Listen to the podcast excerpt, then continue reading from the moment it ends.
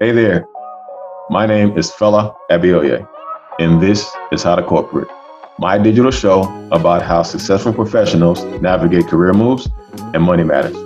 Today's topic how to be a portfolio manager with my guest, Dustin Martin. So, welcome back, guys. Appreciate you for joining us again for another very special episode.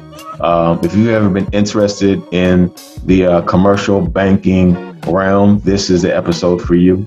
Even if you're not interested, trust me, this is episode for you anyway. you know, because Dustin brings a lot of very, very unique experiences um, to the table. Uh, Dustin is a VP and senior portfolio manager in the commercial lending space, and he's also an advocate for career building and uh, professional networking. So, you know, first and foremost, Dustin, really appreciate you. thank you so much for joining us today on the podcast it's a privilege to be with you, Phil. I really do appreciate the invitation. It means a lot to me. Thank you. Awesome. Awesome, man. Thank you so much. So, you know, man, we're just going to jump right into it. Um, you know, I guess if you don't mind just taking a second a little bit to tell the folks a little bit about your background, you know, and, you know, what is a portfolio manager, right? I mean, I think um, many folks may have an idea, right, if you work in this space, but for the folks that, you know, that sounds like a really, really cool, unique title, but what is it, right? Maybe tell a little bit about your background there. Well, to answer your question, and thank you for that very kind introduction, a portfolio manager is a non production role typically in a commercial bank. Most significantly sized commercial banks, in terms of their asset size, do employ this sort of job role. And when I say significantly sized, I'm saying 500 million in asset footings or larger, even though that's a relatively small commercial bank. Um, most of the time, banks do employ this role. And the lender, the commercial lending staff of a bank is the sales force. They go out and seek and hunt new business. We are, we as the PM staff, the portfolio management staff, are embedded with with those men and women, and we support them in underwriting and understanding and making credit risk proposals to both bank leadership and typically the staff of credit risk administration. We are very much a client facing uh, group that's in, again embedded with the commercial lenders. And the biggest thing that we do is that we own the risk both before and after a credit is originated. And that is our main thing. And that's, that's what we do. It's a lot of uh, performance monitoring. It's a lot of follow up. It's a lot of uh, work that goes into preparing for a closing, and then once a transaction has been successfully closed, it's all the post-closing work that is significant and ongoing throughout the life of the credit. And without with any more details than that, I'll leave it at that. yeah, yeah, no, that that that that's awesome, man. You know, that's that's that's really cool.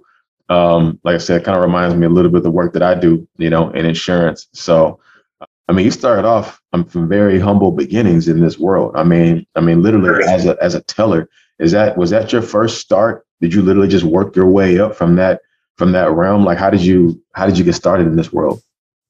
That is exactly how I started. I am. I'll give you kind of go back over the last twenty plus years to give you a quick progression of my professional life.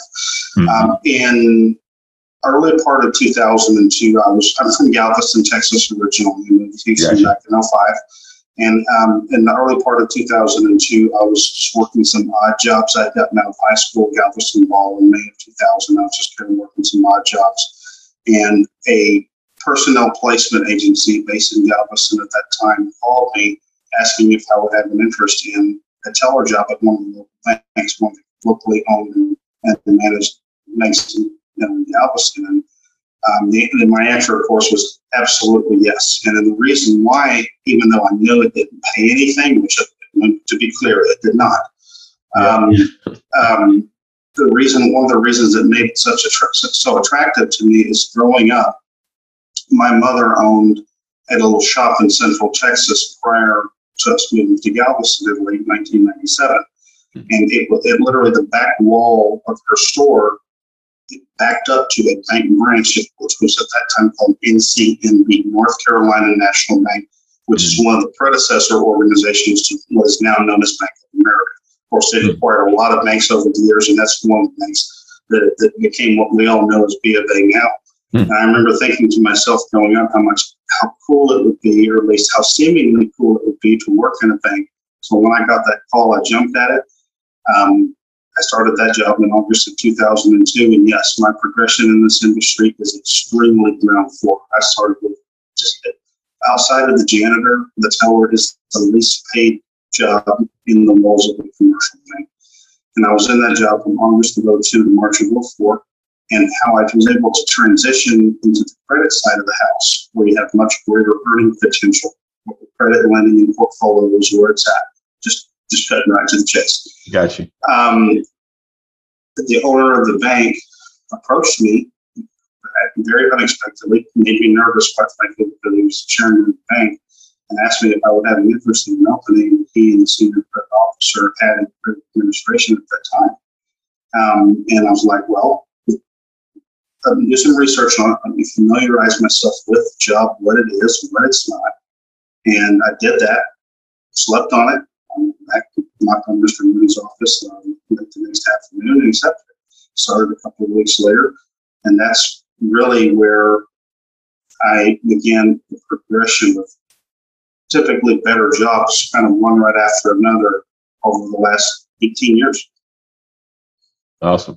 Awesome. Man, no, I mean, that's that's that's that's really awesome because I mean I feel like in today's world, you know, you don't always get to see folks who one not only started from the kind of quote unquote ground level, but literally stuck it out to you know progress your way all the way through, man. So that's that's that's that's really really awesome. So it's you know. it's one of the things for me coming mm-hmm. from very humble origins. I, I, come from a middle class um, family in Galveston. We, it's not like I came from from from nothing. I don't want to sit here and try to articulate that because that's yep. certainly not the case. My parents are and were. They're retired now, but they're two. They were two exceptionally hardworking people. And my brother and I never went without anything. But you know, my um, one of the things that's most gratifying to me is is what you said, knowing that I started at the absolute bottom. I think I'd like to think that I still have you know, room to progress and to grow professionally. I certainly have aspirations to do so. That's that, that type, those types of opportunities and jobs are very hard to earn. And so, you know, every day I, I come in and work and put my hard hat on, so to speak, and hopefully the people that I work for, you know, take notice and provide me those kinds of opportunities. Awesome. So, so, so st- sticking with the career path, right? You know, sticking in that realm. Um, how has maybe building relationships played a factor for you, you know, to your success? Or, you know, has it, or maybe in this industry, is it more about the education or about the experience? Or, you know, as has relationships kind of really helped propel you in any way um, throughout your career? It has been the absolute, and I emphasize, Phil my friend, the absolute cornerstone of everything that I've had the privilege of experiencing in my working life education is wonderful. University experience, at least in my, excuse me, industry experience is even better than that. I'm just being frank. I'm not saying university education is not great. It is. Mm-hmm. But in my industry, I'm of the belief that experience is far more valuable. However, what stands above everything are relationships. People hiring managers specifically are far more likely to consider and hire people who they know, trust, and respect. That does not, I'm not sitting here trying to come off with this implication that they're not entertaining other candidates. They absolutely do. It's just like we as employees entertain other employers. That, that's, we do the same thing. Yep. I'm simply saying networking and for me an unwavering, at times maniacal commitment to networking, both online and offline, and the strategic integration of the two has been the single biggest factor in the progression, my industry progression that I've, that I've been privileged to experience. Oh, that's that's that that's awesome, man. I'm I'm really glad to hear you say that because you know I've done a few of these interviews now, and and I felt like that's been just really the reoccurring theme is relationship building, and it and it's it's good to hear that it really does translate, you know, amongst pretty much any industry and how much that plays a factor. Because I mean, I mean, you think about it, right? If you are trying to go out for a role or apply for a job or whatever the case may be, and you're just a name on an application, you know, a name in a stack of you know, a hundred other resumes versus you having the ear of the hiring manager, the ear of whoever's making those decisions, right? Your name's going to propel to the top. you know. May I so, share? A quick, may I share a quick story with you? Yeah, no, please. Yeah. In, I worked for Bank of Houston as the very first credit administration employee from April 2006 mm-hmm. late August of 2010. That particular Bank of Houston has been sold, and there's been another one open. But I, I was there for a number of years where I was situated at the back of their headquarters at 750 Bering in Houston. I was in one of four cubicles. That literally, if you look now over the top of it, it looked like a plus sign. There were four people: me, mm. HR, and two accounting assistants occupying the desk. The way my computer was situated, there was a window in the partition between me and the lady who managed all the HR functions for the bank. Mm this is a memory that I will literally have until I am no longer in this world. She had a stack, probably three quarters of an inch thick, of blind resume submissions that had been submitted into the bank's website with no strategy, no intention. The hiring manager, they didn't know who they were even submitting it to. They were all blind submissions. That stack was literally three quarters of an inch thick. To this day, she doesn't know that I know that. Mm. However, I will tell you, none of those people, some, a lot of them probably very qualified and very capable for whatever openings there might have been at that time. Mm-hmm. None of them had a single chance of mm. reaching the hiring manager because it lacked a strategy to identify the individual who makes the hiring decision, whoever he or she is. Ladies and gentlemen, if you're seeking a, a job, seeking an opportunity, and let's face it, we all are, whether we're employed or not. If it involves working for somebody else, being hired by and managed by other people, focus on firing, on hiring and finding, excuse me, that hiring manager first. And this is why your network is literally the most important thing. It is the roadmap between you and him or her if him or her isn't already known to you. I could go literally all day long on this, but I, that short story that I shared with you hopefully is enough for you to think about the strategy here and not just blindly submitting to a website because here is reality.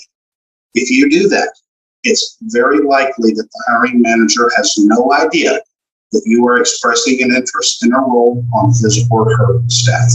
Hmm. Man, that's that that's powerful. I, I think that's really really powerful because you know people sometimes get frustrated, especially when they're on the hunt and they're looking for roles and they're applying left and right. So I'd apply and submitted 100 applications and I don't get a call back. Like, what's going on? It's like they never saw they the application. exactly, they never saw it to begin with. They, they never, never, saw it to begin they, with. They never even knew. Mm. Wow. It's so blindly submitting mm-hmm. is literally doing nothing. Mm. The greatest opportunities, the ones that pay the best and the ones that offer the most amount of potential to progress professionally. Everyone who, here, mm-hmm. who watches this video, please hear me clearly. I teach on this, both to industry professionals and university students, is about becoming a known talent to hiring managers in the hidden market, which, believe you me, is completely real. Okay, they intentionally intentionally conceal these opportunities from public awareness. Mm. A lot of you may see this and say, why? Because they don't want to be flooded, inundated with mm. people with hundreds, if not thousands, of applications from people they have they have no idea about. Yeah. St- strategy and mm. honing in on that person will elevate you head and shoulders above all the other people who don't things.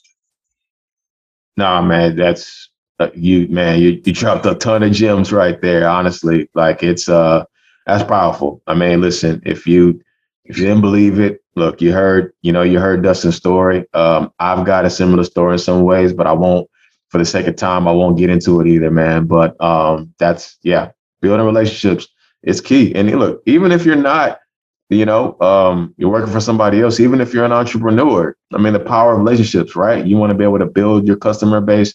You want to be able to build your brand. You want to be able to expand, right? Or be able to, you know, secure corporate contracts or whatever the case may be. Relationship building. it, it, it goes both ways, whether you're. And, Sorry, and one thing I would no no no, and one thing I would add here again, my passions really come to the surface because again I teach about this. It's something that I really really feel strongly about. Mm-hmm. Some people ask me when is the best time to search for a job if the job if you are looking for a job that involves working for being hired by and working for somebody else. Mm. I get that question on a regular basis. And I, my firm response has always been the same. The day you start your new one. Hmm. And I get a lot of gasps. I get jaws go down, their eyes open up. I said, ladies and gentlemen, the overwhelming majority of occupations in this country, okay, don't involve an employment contract. Some do. Professional mm-hmm. athletes, they are contractors for their employers. There are specified legal conditions that bind both the organization mm-hmm. and the provider of services to specified things. Mm-hmm. The overwhelming majority of us have never even seen an employment contract. I certainly haven't. What this means, and it's completely intentional, is that the leadership of your employer wants to retain the flexibility to hire and fire at will. They are they are legally protected by the employment laws of both the state and of this country in doing so. And conversely, we are too. We can tender our resignation whenever we want. Yep. Both sides want that flexibility. And if you're in that situation where you're working in the absence of an employment contract, the reality is that that job that you may currently have has a beginning and it will have an end. Mm-hmm. It may be two years, it may be two weeks, it may be 19 years, it may be a couple of hours. Nobody knows. However, one of the reasons why I'm such an advocate for networking and what have you is because of that quick risk.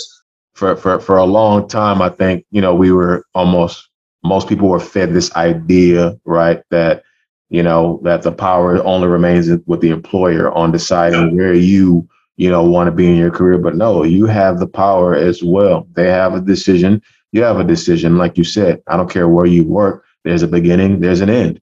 All right. And so now, whether that's up to you or whether it's up to them, right? But you have you play a big part of that, right? You can decide whether you want to leave here or stay here, where you want to go, right? And so, and never closing we, the door for opportunities.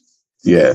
Where we we are at the end of the day mm-hmm. service mm-hmm. providers right. to our employing organizations. Yeah, where we choose to deliver our services is up to us. Yeah, it's your choice. It's just, I mean, it, it, it's, it's legitimately one of the things you hear, like in exit interviews, or when, say, for instance, your manager or the leadership of your organization calls you into some conference room and say, "Hey, we're sorry, but today's your last day, based on whatever reasons." One of the things that they like to say, and yes, it's true, it's just business, and it is. It's mm-hmm. business for them, and it's business for us. Yeah. It's not. A lot of times, it's not personal. It feels personal because mm-hmm. you're invested in the job and mm-hmm. maybe you feel like you've done a, a, good, if not spectacular job for them, and you've, you've literally earned your keep and you've, you've been a great part of the organization. However, it does not exist to provide jobs. It exists to maximize earnings for ownership. Mm-hmm. And if they have to cut talent, if they have to reduce headcount in order to achieve those objectives, no matter how well you're performing, you better believe that's exactly what they're going to do. Uh, and, and if you don't believe it, look at the impacts of COVID. that, that, it's interesting you bring that up. It's interesting, Phil, that you say that because our friend Rochelle Parks Yancy, who was one of your instructors at the university, one of her one of the great posts I've ever seen from her. There's a lot of them was during 2020, mm-hmm. in that this whole pandemic thing exposed societal lies in an employment context. Mm-hmm. So a lot of the stuff that I'm talking about, this business of organizations are loyal to are loyal to their staff. Ladies and gentlemen, if you don't pay attention to anything else that I say, if nothing resonates and stays with you past this moment, please hear me clearly. Your loyalty belongs to your family. It does not belong to your employer because your employer's fundamental loyalty is to shareholders, which is exactly where it should be. It does, again, it yeah. doesn't exist to provide jobs. It exists to maximize the value of the stock. Mm.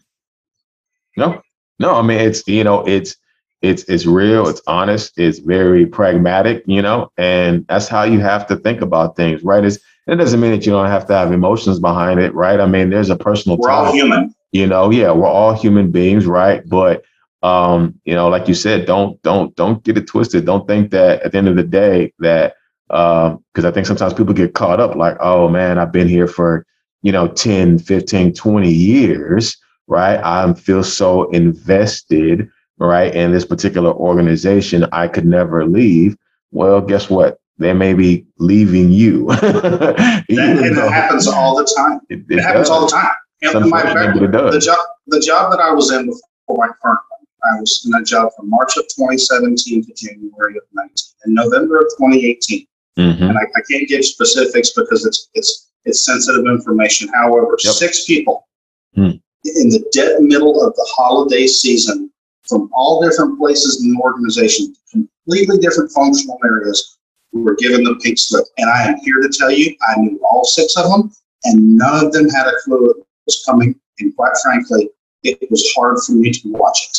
Hmm. I wasn't among them, and I'll be, I'll be, I'll be honest. I was thankful that I wasn't. I could have been, but I wasn't among that group of six people. But if that is not yet another example of leadership making that kind of a decision to performing staff in the middle of the holiday season, I don't know what is. Hmm.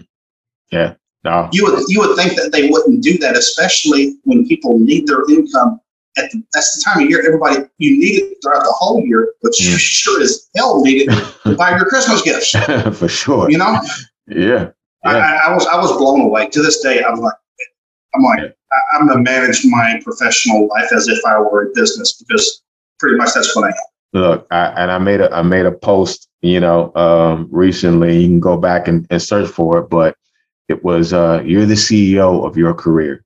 Like one hundred percent you're the CEO of a career. You decide where you go, where you offer your services, you know, uh, and where you take your talents. You decide. No one else, you know, makes that decision. Only you do. So whatever circumstance you are in, it's because you've decided to be in that circumstance. So absolutely, and as, as I'm reminded of two things here. First one is a quote: mm. "Your current results mm. what you have the privilege of experiencing now, whether it's the home you live in, your income, your your lifestyle, everything that you are in this moment is an indicator of past hustle. Mm. If you don't like your results, it's mm. time to change the hustle. Secondly, what I would add in, in the context of, of jobs and doing well and progressing and pursuing that American dream that we all want, is another Rochelle Parks Yancy lesson that I learned from her. It was in October of 2018. She presented to a networking group that I'm heavily involved with. She, she posed the question Does, is your manager, your manager's manager, or your employing organization, are they the ones that provide job security? And a lot of people shook their heads. Absolutely, they are. 100%. Hmm. Ladies and gentlemen, not even remotely close. There are four specific elements where your job security resides. S K A N skills, mm. knowledge, abilities, and networks. Mm. These things, both individually and collectively, are what provides stability to our income. It has nothing to do with our employer. Mm. Yeah, that's that that's a gem, man. That's that's Oh man, I, hope I hope you guys are writing down this stuff faster than I can uh, absorb it, man. But no, man, I, I appreciate that. So, so, so staying in the the career lane, right? The career path. Um, we all know office politics, right, is a part of just the working world. I don't care if you're an employee or if you're an employer, right? Office politics, and to me, I define office politics as just the human element of working with others, right? That's absolutely, just, absolutely. That's just what it is. The human element of working with others, right? So you it's, think about it's, it's inherent to it. It's inherent, right? So in your career, and as you've been able to have success and have, you know, uh, advancement, how has office politics played a role in your advancement or lack thereof? This is an amazing question. Uh, it is. I love it for a whole host of reasons because not only are you looking at it from the perspective of how this has it contributed to what I've been able to experience, but also you're looking at it from the perspective of how it has detracted from what I have the, had not had the privilege of experiencing. Ladies and gentlemen, this is real. If you have an organization, you have people that work there the talent that resides there, the human dynamic is at play all the time. Okay? You may, we may, we want to believe, and it's perfectly normal and it's perfectly human that what we experience, our progression or lack thereof, should be based on our performance. It should be based on what we bring to the table. Folks, that's one part of it, but it's not even remotely close to the only thing. The human element is always at play. Mm. Hear me clearly. There is no organization on the face of this planet that is a meritocracy. They do not exist. Okay? Promotions aren't always distributed by leadership equitably, purely based on the perform- what our view of our performance is. This happens. Sometimes it's helped me. Sometimes I've received promotions, significant increases in pay or bonus or vacation or whatever it is. Other times it's been the reason I didn't. And quite frankly, that was very painful. It, mm. it hurt me. However, what I would tell you if you've experienced that is to not allow it to define you mm. because it doesn't. It means something else is going on, whether whether you describe that as your faith, and if it's if you believe it's the Lord guiding it, which is what I that's my personal belief. Yeah. I know it's not shared by everybody, but I'm, I'm a man of faith. I try to be. Yep. If you think it's some hidden hand that stepped in there and said, hey, you know what, this isn't the right time for him or her, maybe there'll be something else down the line. The key is to not let it define you. Mm-hmm. And that's, the, my, that's my strongest recommendation. Man, that's, man, I, I, I love that. I think, man, you hit it. You, you hit so many different elements of it, but not letting situations that may or may not be in your control define you, right? Not letting one decision, one one role that you didn't get, or one project you didn't get, or one raise or bonus or whatever it is, that one situation that you didn't get, not letting that define you. Because, you know, as, as literally as you were talking through it, I'm thinking about, you know, my own career and my own situations that I've been in where I got the door closed, you know, or slammed, um, thinking that I was trying to go after an opportunity or I was trying to go after a role. And, you know, there was a factor that I was in there. And I found out you know, from the quote unquote grapevine, right? That there was some under, you know, tones and some other conversations that were happening that stopped me from getting there. But then I think about how that led me to a whole other, you know, uh, career path and how if not for that situation that I was kind of pissed off about and I was upset that, man, you know, politics really played a factor here.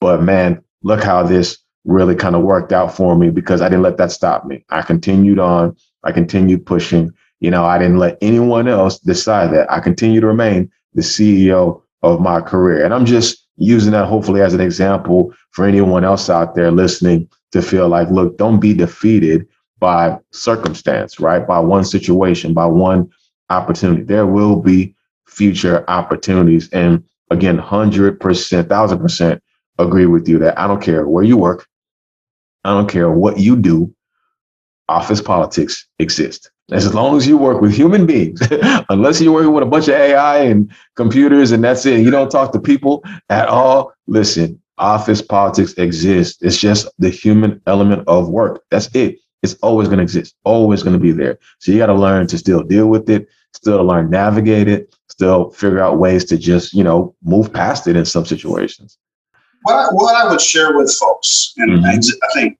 current bankers would attest to this. I certainly will because that's been my belief and it's been my experience on so many different occasions over the last 19 years in counting.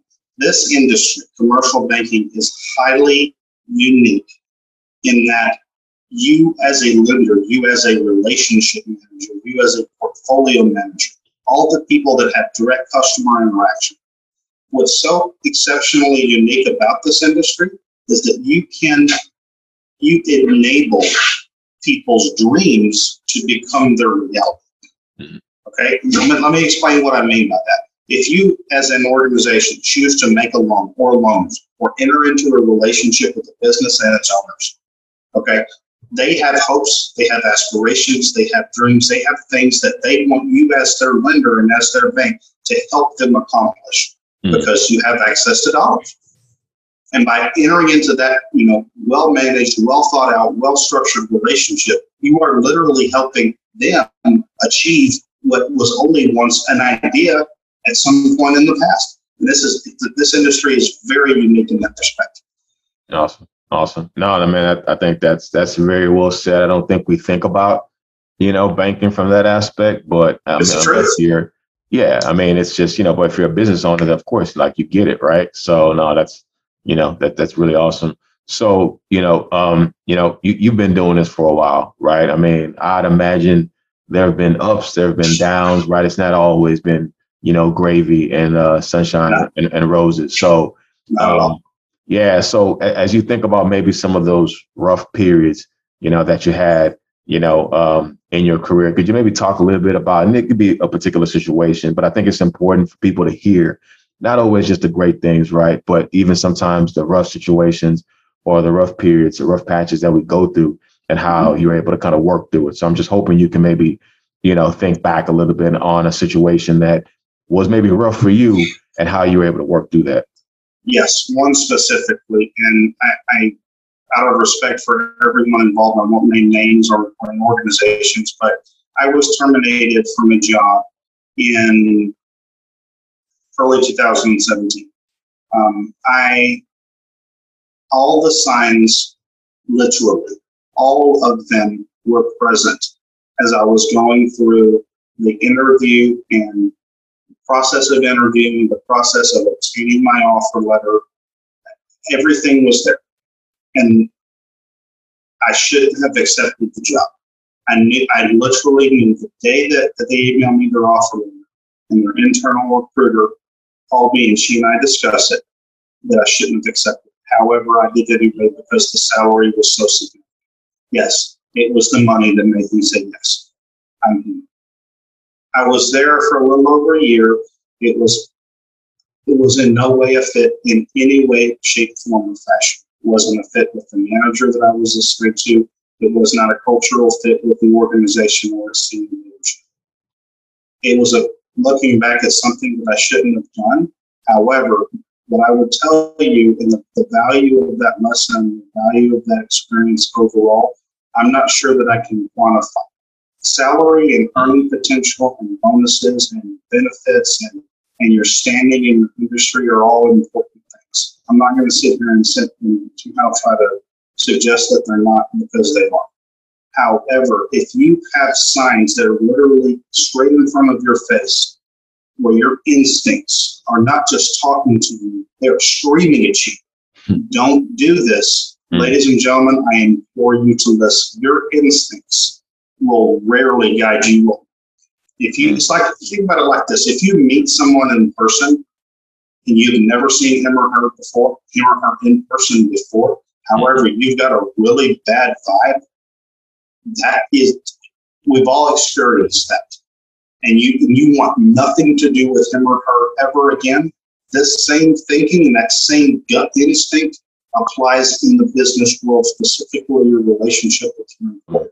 So, and you talked a little bit about, right, kind of working with other folks around just career coaching and things of that nature. So, I wanted to kind of ask you so, what do you think maybe the most frequent mistake you see early career or mid career, you know, professionals that are trying to advance maybe in this particular industry in your industry? What do you, what kind of mistakes do you typically see people kind of make? It's two very specific things. Okay. Not, not fully developing and constantly cultivating their LinkedIn profile, regardless of their employment status, and equally as important and directly connected to the second part, networking at all times, regardless of whether you are happy as a lark or completely disappointed in the, in the results of your professional life. Mm. Period. Mm. Th- these are the two things I see constantly when somebody loses their job unexpectedly. Then they start, they literally are running, if not sprinting, trying to cultivate a, a meaningful LinkedIn profile and the relationship it has to Google searches. It, mm. it is not something that can be done in a matter of a few hours or a few days. It literally takes years. I've had mine since November of 2008, and I can tell you, there may, I don't know that there's been more than a few days that have gone by and all of the years since where I've not done something with it, whether it's a simple share, it's a simple adjustment, it's a simple tweak, it's it, it, something like that to make it hopefully more compelling for folks like you when you visited my profile earlier this morning. And in the same context, say for instance, someone needs a job, lost their job unexpectedly, social capital, the mm-hmm. notion of social capital and how it accrues amongst networks of people does not happen in a matter of a few hours or a few days. Sure. It literally takes weeks, months, and years. Think of it like this if I have a bank account, which most of us do, I cannot withdraw from that account until I've made deposits into it. I was actually doing a presentation for um, uh, the lady who works with Rochelle at the university. You just recently interviewed her. She oh, yeah. Uh, yeah, Dr. Um, Cooley. Cooley, yes. Very Delania, Delania Cooley. Mm-hmm. And I, I, was presenting for her at a marketing conference at the university. I'm going to tell you a quick story. And you being one, I think it'll be, be especially meaningful. Mm-hmm. As I was walking into the business school there, there was a gentleman standing at the, in the front door of this audience, of this, excuse me, of this auditorium that I was about to walk into. I was going to plug in my power and go. I just started making small talk with him. I said, Hi, my name is Dustin. He told me his name. I, I, before that moment in time, he and I did not know each other existed. Period.